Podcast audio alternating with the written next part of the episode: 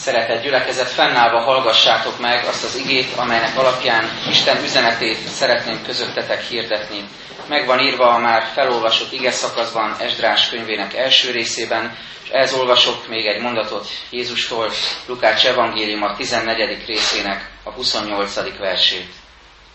Mert ki az közületek, aki tornyot akar építeni, és nem ül le előbb, és nem számítja ki a költséget, hogy telik-e mindenre a befejezésig.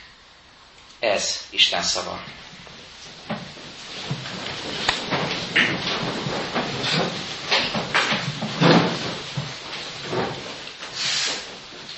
Annak idején, amikor a gimnáziumba felvettek, emlékszem, hogy egyéb felvételi procedúrák mellett volt egy nyelvi felmérő, és beosztották a delikvenseket különböző csoportokban, attól függően, hogy mennyire bírják a, mondjuk az angol nyelvet. Volt olyan, hogy kezdő csoportba került valaki, volt olyan, hogy középhaladóba, és volt egy furcsa nevű csoport, őket úgy hívták, hogy újra kezdő.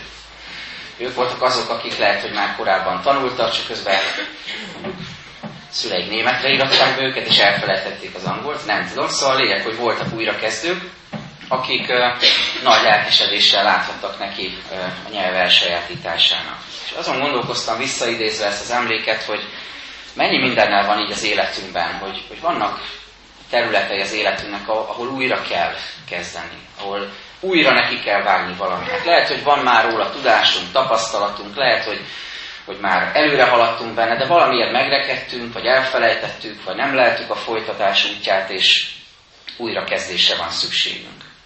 És még az is eszembe jutott ezt a mai igét Ezrás könyvének az elejét olvasva, hogy, hogy a szabadság is olyas valami, amit, amit tanulni kell, hogyha sokáig fogságban volt előtte az ember. Ennek a tanulságát látjuk itt ebben a történetben is, és szerdánként az Exodus-t tanulmányozzuk most a szerda délelőtti bibliakörrel, és ott is jó erre rácsodálkozni, hogy, hogy az a könyv az nem csupán arról szól, hogy milyen jó, hogy Isten népe megszabadul az egyiptomi fogságból, hanem hogy hogyan tudja megtanulni újra a szabadságot, hiszen azt tanulni kell. Erről szól az egész. Erről szól a pusztai vándorlás. Erről szól az, hogy nincs rögtön megérkezés az ígéret földjére. Meg kell tanulni élni azzal a lehetőséggel, azzal a szabadsággal, amit Isten ad nekünk. Tanulni kell az ezzel adott lehetőségeket. És azt gondolom, hogy magyar népünk is sok tekintetben ezzel küzdött a történelem során, és most amennyire én látom, bár nálam sokkal bölcsebb testvérek is vannak itt a gyülekezetben, de amennyire én látom, az úgynevezett változások, rendszerváltozás óta is, 89-90 óta is ezzel küzdünk, hogy meg kéne tanulni, jól élni a szabadsággal. Úgy ránk szakadt ez, és azt mondjuk, hogy mindent lehet, mindent szabad, mindenre van lehetőségünk, és egy kicsit úgy vagyunk vele, hogy vagy legalábbis sokan úgy vannak vele, hogy nem nagyon tudnak ezzel mit kezdeni, nem találják a helyüket a szabadság rendszerében, koordináta rendszerében. Tanulnunk kell tehát ezt újra meg újra, újra kezdve tanulnunk kell a szabadságot is. Esdrás könyve is ilyen újrakezdésről, újrakezdések sorozatáról szól. Arról a történelmi pillanatról, hogy egy, egy nagyon különös leírását adja ennek az ige, hogy, hogy Isten népe több évtizednyi fogság után egy pogány uralkodó rendelete által egyszer csak megszabadul, hazamehetnek, és a kérdés az, hogy vajon teszik-e ezt, ez is furcsa, miért ne tenni, de teszik-e ezt, és hogy hogy élnek azzal a szabadsággal, amit Isten ajándékaképpen kaptak. Mert micsoda ajándék, micsoda lehetőség. És mégis azt látjuk a könyv elején, és a háttér információkból is ez derül ki, hogy amikor Krisztus előtt 538-ban Círus perzsa uralkodó kihozza ezt a rendeletet, hogy hazamehetnek a babiloni fogságból a zsidók, akkor ezzel a lehetőséggel nem él mindenki. Nem mindenki megy haza. Bizony vannak, akik ott maradnak, majd erről mondok egy pár szót, de ha összeadogatjuk itt a listában szereplő számokat, és egyéb helyről is ez derül ki, körülbelül 50 ezeren mennek csak haza, pedig jóval többen lehettek ennél, hiszen 70 esztendő eltelt, tehát nyilvánvalóan többen voltak ennél. Most arra hívlak benneteket, testvérek, hogy nézzük meg ennek a az újrakezdésnek a, a lelki üzenetét, hogy, hogy mit jelent ez most számunkra, és mit jelent ez a történet a mai kontextusban, mit tudunk ebből tanulni, milyennek a tanulsága számunkra, keresztény emberek számára. Az első tanulság, ami egy alapvető bibliai igazság, és ebben a történetben is világosan előttünk áll, hogy Isten a történelem ura.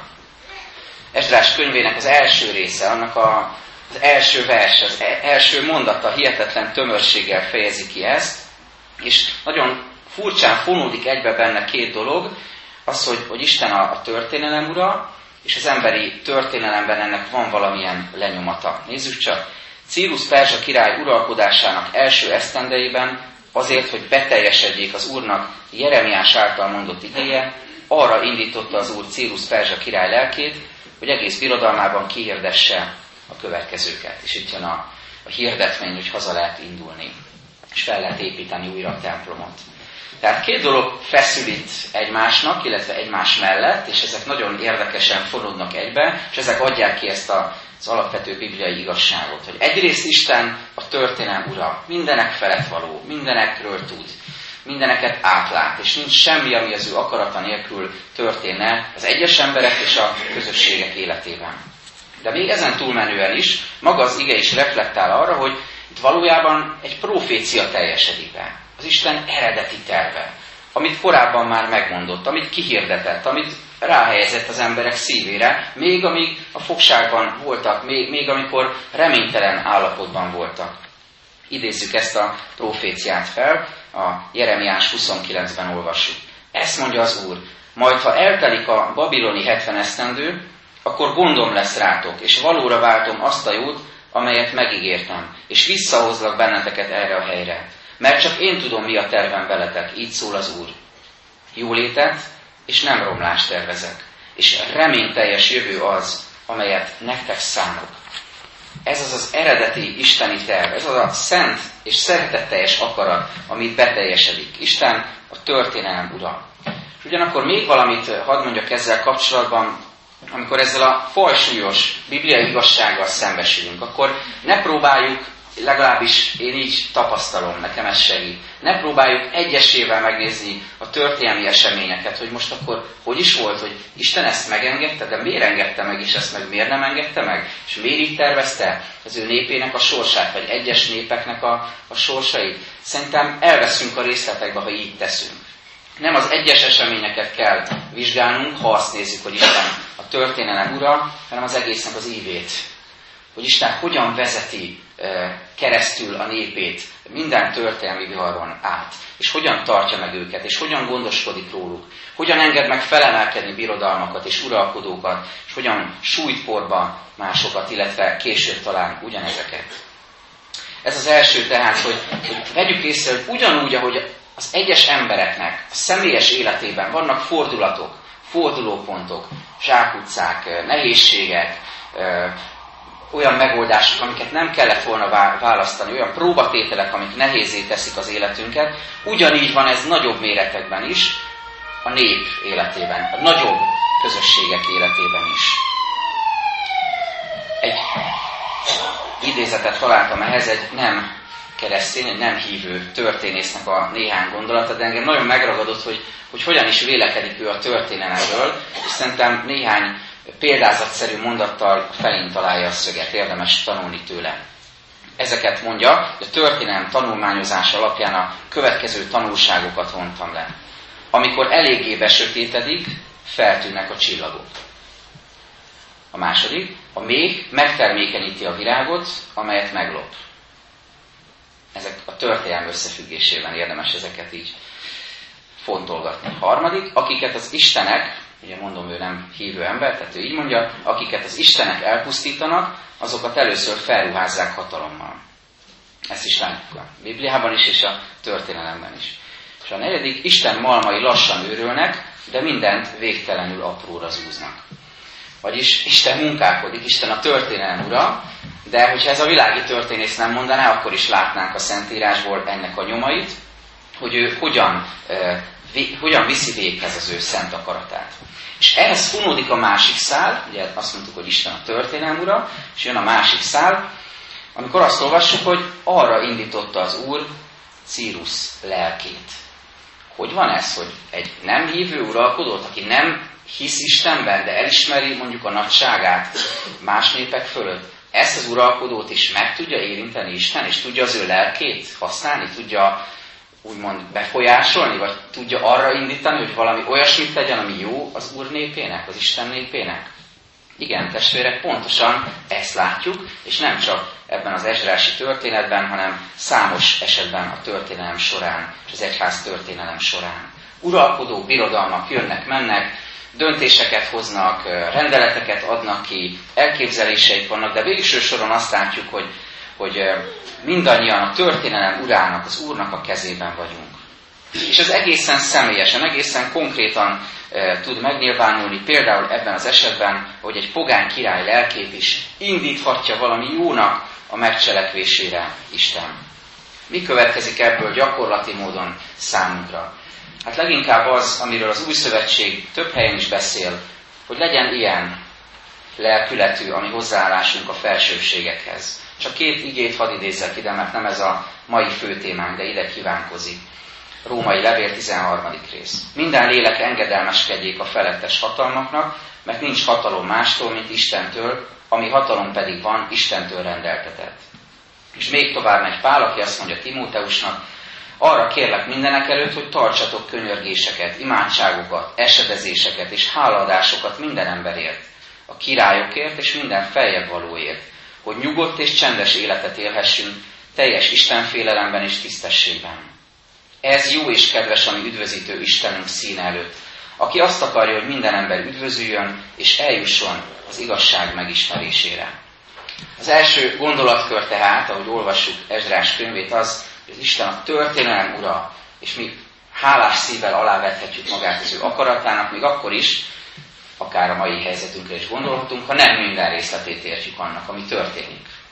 Többször beszéltünk már erről az elmúlt egy-másfél év során, hogy nem mindig értjük ezt, és mégis hálás szívvel elfogadhatjuk az ő döntéseit, és azt, ahogyan alakul a történelem. A második ö, tanulsága ennek a történetnek, hogy Isten nem csak a történelem ura, mert ez olyan távolinak és megfoghatatlannak is tűnhet néha, hanem Isten az ő népének az ura. Egészen személyesen tapasztalhatja a nép és a nép tagjai, azon belül, hogy az Úr, az Isten is ő vezet bennünket. Sokszor mutatja be azt csodálatosan a Biblia, hogy Isten hogyan ad vezetést egy-egy, választottjának. De most azt lássuk meg, hogy ő egy népet is tud vezetni. Egy népnek is tud inspirációt adni, el tudja indítani őket a helyes irányba. Azt olvassuk az ötödik versben, minnyájuk lelkét arra indította. Látjuk, hogy Isten lelke hogyan működik megszólít egy pogányuralkodót, és valamire indítja a lelkét, de közben munkálkodik a névtagjainak életében, és az ő lelküket is indítja valamire, arra, hogy elinduljanak haza, és felépítsék újra a templomot. Hogyan is van ez? Egyszer egy nagyon egyszerű kétkezi ember, aki keresztény hívő volt, kétkezi munkás ember, kérdezgetett valaki kellemetlenkedő kérdéseket föltéve, hogy hát milyen ellentmondások vannak a Bibliában, és kérdezte tőle, hogy hogy is van ez, hogy hogy azt mondjátok, azt tanítjátok, hogy, hogy, a, hogy bennetek van a Szentlélek, és ti a Szentlélekben, hát hogyan is van ez, és ő megfogott egy vasdarabot, betette a tűzbe, és azt mondta, látod, ilyen egyszerű, a tűz bemegy a vasba. És milyen, valóban mennyire egyszerű ezt megtapasztalni, és mennyire csodálatos megtapasztalni, hogy Isten lelke, mint hogy a tűz a vasba bemegy, úgy bejön a mi életünkbe, betölt bennünket, és indíthat bennünket valamire. De ott kezd érdekessé válni a történet, hogy ha megnézzük a hátteret, hogy vajon miért kellett őket nógatni, miért kellett nekik külön indítatást adni. Nem egyértelmű, hogy ha az ember szabadságot kap, akkor elindul hazafelé. Nem egyértelmű, hogyha kihirdetnek egy ilyen rendelkezést, egy ilyen királyi rendeletet, akkor mindenki fogja a cókmókját és elindulnak hazafelé. Milyen nagyszerű dolog, hogy megszabadultunk. És az az érdekes, és talán szomorú válasz erre, hogy nem nem mindenki reagált Isten indítására, Isten lelkének az inspirációjára. És erre három okot is lehet mondani. Nézzük ezeket figyelmesen. Először a nép esetében, akikről olvasunk, aztán pedig a mi esetünkben. Hogy miért van ez, miért nem indultak el, mi volt az akadály. Az egyik akadály az, hogy túlságosan sok idő telt el a fogságban. Túlságosan sok idő telt el úgy, hogy távol voltak a megszokott környezettől, távol voltak az otthonuktól, ahol felnőttek, a szülőfaluktól, városuktól, a templomtól, az áldozatbemutatástól, az imádságaiktól, távol voltak mindattól, ami eddig kézzelfogható volt számukra. Túlságosan sok idő telik így el. A másik ok, hogy Nagyon sokan voltak közöttük, és ez is magyarázat arra, hogy miért nem tért vissza mindenki, akik beépültek ebbe az idegen környezetben. És tulajdonképpen feloldódtak benne.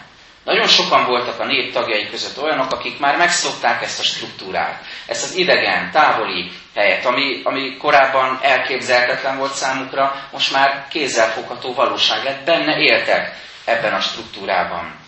Átvették a szellemiséget, voltak kapcsolataik, voltak talán pozícióik is közöttük, nem kevesen voltak, akik egész magas pozícióba is eljuthattak, voltak üzleti vagy anyagi érdekeik, összefonódásai, és ez egy nagyon komoly gát volt abban, hogy ne akarjanak hazaindulni. Ne akarják megkeresni a gyökereiket, és ne akarjanak visszatérni ahhoz, ami korábban igenis fontos volt számukra.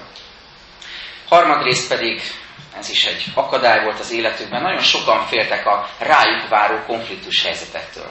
Mi lesz, hogyha hazamegyünk, és szembesülünk ezekkel a konfliktusokkal, amiket majd nyilvánvaló módon meg kell vívni. Na most nézzük testvéreim, hogy ez a három ok, ami akkor a nép életében nagyon nagy akadály volt, vajon lelki értelemben hogyan vonatkozhat ránk? Mert a valódi változásnak, az újrakezdésnek, Krisztus vezetése megtapasztalásának a mi életünkben is vannak nagyon hasonló akadályai. Mi volt az első, hogy túl sok idő telt el a fogságban. Néha mi életünkben is túlságosan sok idő telik el a mi babiloni fogságainkban, a mi lelki rabságainkban, lelki távolságainkban. Amikor valakinek egyszer fontos volt az Úr igéje, az Úr útmutatása, de valamiért távol került tőle. Túlságosan sok időt telt el, mióta mondjuk valaki nem jött el a gyülekezetbe, a templomba, a keresztény közösségbe. Túlságosan sok időt telt el azóta, hogy mondjuk a konfirmációs fogadalmát elmondta itt az úrasztal előtt, és lehet, hogy a szívében volt egy komoly elköteleződés, de valahogy távol sodródott. És mondjuk 40-50 éves emberként kezd el azon gondolkozni, hogy hogy is volt ez, mit is jelentett ez nekem. Túlságosan sok idő telt el. Túlságosan sok idő telik úgy el, hogy szinte szokásunká válik az, hogy már nem kérdezzük az Urat, már nem keressük az ő akaratát. Szinte már a szokásunká válik az Úrtól való távolság. Erre egy drasztikus példát hadd mondjuk a Szentírásból, akkor Pálapostól az Efézusi levélnek ír, mindig megdöbbent ez a rész, a régi fordítás szerint így szól, azt mondja Pál, keresztény közösségnek mondja, aki lopni szokott közöttetek, az többé ne lopjon. Aki lopni szokott. Hát hogy, hogy fordulhat ilyen elő? De bármi más behelyettesítettünk a helyére, keresztény közösségbe gondoljuk el, hogy micsoda súlya van ennek. Aki ezt meg ezt szokta tenni közöttetek, hát szokássá válik valamilyen bűn, valamilyen úrtól való távolság. Aki ezt szokta tenni, az többé ne tegye, tegye le, kezdjen újat. Ugye az újrakezdésről beszélünk. Induljon újra, és indítsa újra a rendszert, és, és, és lássa meg, hogy, hogy az Úrnál lehet újat kezdeni, és lehet letenni ezeket a terheket és bűnöket. És, és meg lehet tisztítani a szívünket.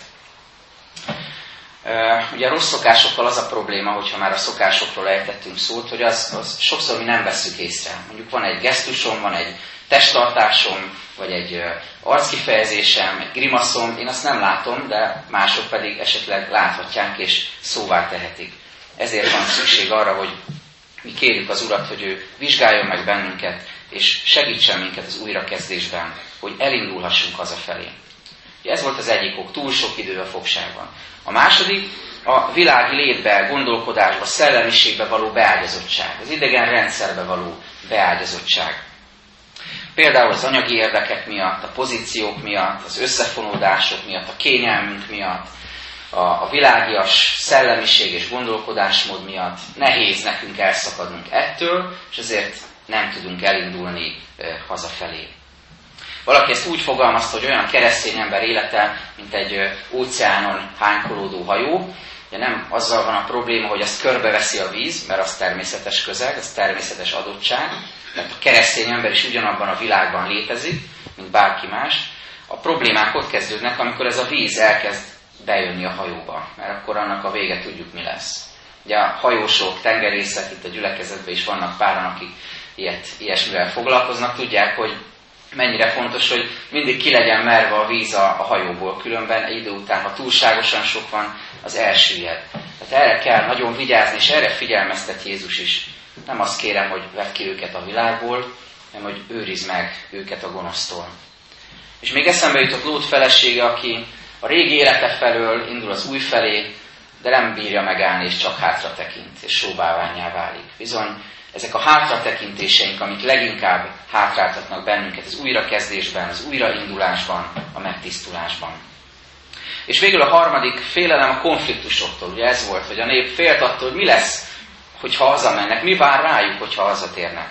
Ilyen kérdések juthatnak eszünkbe. Hogyha én komolyan veszem Krisztust, hogyha én tényleg komolyan követem, vajon mit fognak szólni hozzá a kollégáim, a barátaim, az ismerőseim, családtagjaim esetleg? Elég erős leszek-e, hogy kitartsak és döntést hozzak mellette? Nem fognak-e ostobának nézni? Nem fognak-e emiatt hátrányok érni engem? Illetve mi mindent fogok elveszíteni, hogyha Jézust választom és Jézust követem? Erre mondja Pálapostól nagyon komoly biztatásként nekünk, hogy aki a tulajdon fiát nem kímélte, hanem minnyájunkért odatta, hogy ne ajándékozna nekünk vele együtt mindent. És csak két szót kapcsolok ehhez, ez a középső második tanulsághoz még. Az egyik az odaszántság, a másik pedig az önkéntesség. Mind a kettőnek a nyomait itt megtaláljuk a történetben. Odaszántság, vagyis ha Isten lelke indít, akkor járjam végig az utat, és legyek elkötelezettebben. Az önkéntesség pedig, hogy nem lehet ezt kényszerből tenni. Ezt senki nem kényszerítheti ránk, és Isten sem kényszeríti ránk, hanem csak belső indítatásból, engedelmességből, szeretetből következhet. Hallottunk tehát arról, hogy Isten a történelem ura, meg azt is láttuk, hogy Isten az ő népének az ura, tehát vezeti őket, és végül a harmadik gondolat, amit idehozok elétek, ami nekem nagyon fontos lett, akkor a hét elején ezt olvastam, az a szó, hogy leltár. Nagyon megragadott ez. Kicsit olyan száraznak tűnik, ahogy leírja itt a Szentírás, hogy milyen edények, milyen ezüst, meg arany, meg egyéb edények voltak, amiket vissza lehetett szállítani Jeruzsálembe, de számomra valami többet is jelentett ez a leltár, amikor ezt olvastam. Idegen népek leigázásakor az asszírok, a babiloniak ezt gyakran tették, sőt mindig, hogy elhurcolták a, a leigázott nép kincseit, rendszerint az ilyen kultusszal összefüggő szent alkotásokat, képeket, festményeket, szobrokat. Ugye a zsidóknál ilyesmit nem találtak, ezért elvitték a szent edényeket, amivel a kultuszt tudták folytatni, az áldozat bemutatásra szolgált és ezt nagyon komoly listába vették, egy nagyon pre- precíz lajstromot raktároztak el, és ez alapján tudták aztán ezt visszaadni a zsidóknak. De, ahogy mondtam, ez a leltár szó túlmutat most önmagán. Itt egy lelki leltáról is szó van. Annak a felméréséről, hogy mivel rendelkezünk. Amikor az ember szeretne újat kezdeni, vagy újra kezdeni valamit, szeretne újult erővel nekivágni valaminek, új inspirációt meríteni az Úr lelkétől, akkor érdemes ezt végig gondolni, hogy mink van. Ahogy ők ott lajstromba vették, hogy ennyi edényen rendelkezünk, és megvan-e minden, és visszamegyünk, és újra gyakorolhatjuk a, az áldozat bemutatást, ugyanígy lélekben is ezt végig lehet gondolni. Mink van, mivel rendelkezünk, milyen eszközeink vannak, mivel gazdálkodunk, milyen erőforrásaink vannak, mi van a szívünkben, az életünkben, mi van a családunkban, mi van a hivatásunkban, mi van a gondolataink mélyén? Milyen motivációink vannak? Mi az, ami indít bennünket valaminek a megcselekvésére, vagy valami, valamitől való tartózkodásra? Milyen bizonyosságaink vannak? Milyen talentumaink vannak? Milyen lelki ajándékaink, karizmáink vannak? Ezt mind-mind leltárba lehet venni. Végig lehet gondolni az Úr előtt, és lehet örvendezni, amikor ő megmutatja, hogy mi mindennel rendelkezünk. Ezért is mondja Jézus, hogy amikor nekivágsz valaminek, gondold át, hogy mit, mivel rendelkezel. Mert ki az közületek, aki tornyot akar építeni, és nem ül le előbb, és nem számítja ki a költséget, hogy telik-e mindenre a befejezésig. Mennyire precízen tudunk tervezni, testvérek, amikor valami anyagi értelembe vett vállalkozásba fogunk. Költségvetést készítünk, végig gondolunk mindent. De amikor újra kezdünk, amikor újra odaszálljuk magunkat az Úrnak, akkor is ezt kellene megtennünk, ezt lehetne megtennünk és kérni az Urat, hogy vizsgálja meg a szívünket, és adjon visszajelzést, hogy hol tartunk. Lehet ez egy elmarasztaló visszajelzés, és akkor ehhez mérten lehet változtatni az életünkön. És lehet pozitív visszajelzés is, hiszen ilyet is kapunk az Úrtól. Erről szól egy kis történet, amit nemrégiben olvastam, hogy egy városi patikában egy nyilvános telefonról egy fiú elkezdett valakinek telefonálni, és a patikus hallgatta, de ugye csak azt hallotta, amit a fiú mond, és ilyeneket hallott. Halló uram, azért hívom önt, mert szeretném megkérdezni, hogy szüksége van-e egy kertészre. Hmm, ó, ő, önnek már van egy kertésze. De vajon megfelelően dolgozik-e? Igen, tényleg? Köszönöm, csak ezt akartam megtudni. És Patikusnak nagyon furgat az oldalát a kíváncsiság, hogy vajon miről beszélgethettek, és minden este abból, amit hallott, ugye valamit leszűrt, és azt mondta neki, hogy hát nagyon sajnálom fiatalember, hogy önnek nincs munkája, hát segíthetek-e valamiben esetleg. És a fiú azt mondta, hogy félreértette, uram, nem ez a helyzet, az a munka az enyém, csak azért hívtam fel a gazdámat, mert ellenőrizni akartam önmagamat. Hogy jól végzem a munkámat. Ilyen visszajelzéseket lehet kapni az Úrtól. Vajon helyeden vagy-e? Leltárba veszed-e? Hogy mivel rendelkezel, és hogy azt teszed-e, amit kell tenned, és azon a helyen vagy, ahova Isten helyezett. A változásnak, az újrakezdésnek nagyon nagy akadálya lehet az, amikor rosszul gondolkodunk az előttünk lévő időszakról. Például azt gondoljuk, hogy mindent másként kell csinálni, ez is egy tévút. A másik tévút pedig az, hogy semmit sem kell változtatni. Mert hova vezethet ez a kettő? Nagyon rossz utakra, ehelyett pedig Isten arra taníthat bennünket, hogy nem kell mindig mindent másként csinálni, lehet tanulni a múltból, lehet tanulni az őseinktől, lehet tanulni a hitben előttünk járóktól, és a hitben vezetőinktől is, és van, amit viszont merni kell megváltoztatni. Azt olvastam egy pár nappal ezelőtt, hogy a, a változásnak a leggyakoribb akadálya az a gondolat, hogy mi ezt mindig így csináltuk.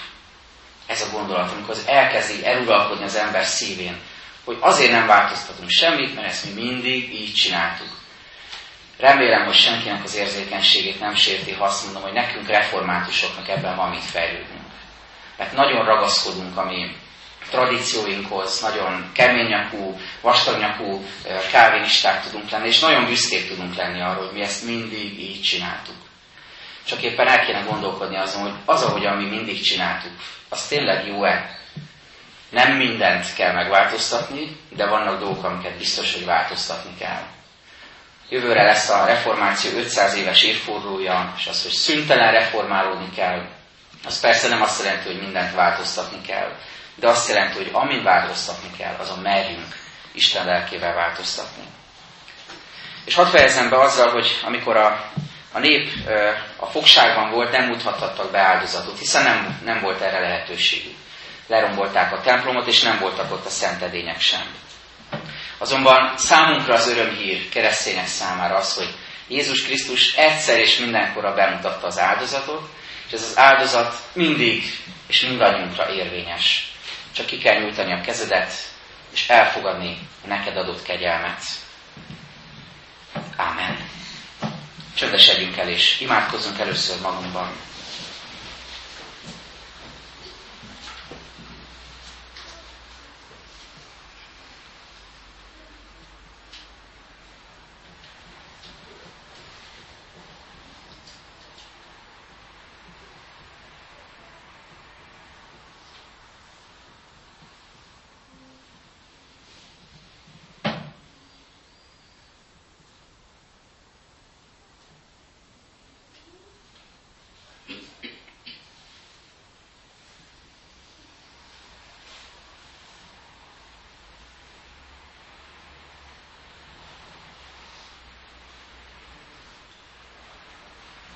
Köszönjük Jézus Krisztus, hogy szeretsz bennünket, és fontosak vagyunk neked.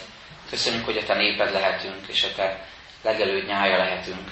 Köszönjük, Urunk, hogy vezetsz bennünket lépésről lépésre, és hálásak vagyunk a te útmutatásodért, amit igédben adsz. Kérünk, hogy most alázatos és őszinte szívet, amit megértünk igédből, azt meg is tudjuk tenni. Segíts változni, segíts újra kezdeni, hogyha arra van szükségünk, Segíts, Úrunk, hogy az újrakezdéshez legyen elég erőnk, elköteleződésünk, lendületünk, és segíts bennünket, Úrunk, hogy soha, soha se legyünk elbizakodottak, hanem mindig megláthassuk a Te alázatos tanításaidat, alázatos szívedet, olyan letetted életedet értünk. Segíts fejlődni az önmegtagadásban, az önfeláldozó szeretetben. Így tudjunk fordulni egymás felé, szeretteink felé, gyülekezet tagjai felé. Így tudjuk imádságban hordozni nemzetünket, így tudjunk könyörögni azokért a történelmi eseményekért, amik körbevesztek, körbeölelnek bennünket, hogy azokban mutasd meg magadat, vagy bizonyosságot, vagy bátorságot. Kérünk, Urunk, hogy vezess ki bennünket a csüggedés lelkületéből, és állítsd biztos talajra, sziklára lábunkat, hiszen Jézus Krisztus, Te magad vagy a kőszikla, a biztos alap, a fundamentum. Köszönjük, hogy meghallgattad a magunkban elmondott imákat, most közös imádságunkkal jövünk elé szívünkben. Mi, Atyánk, ki a mennyekben vagy, szenteltessék meg a Te neved. Jöjjön el a Te országod, legyen meg a Te akaratod, amint a mennyben, úgy a földön is. Minden napi kenyerünket add meg nékünk ma, és bocsáss meg a mi védkeinket, éppen mi is megbocsátunk az ellenünk védkezőknek. És ne visz minket kísértésbe, de szabadíts meg minket a gonosztól, mert Téd az ország, a hatalom és a dicsőség mind örökké. Ámen. Fennállva énekeljük nemzeti imádságunkat.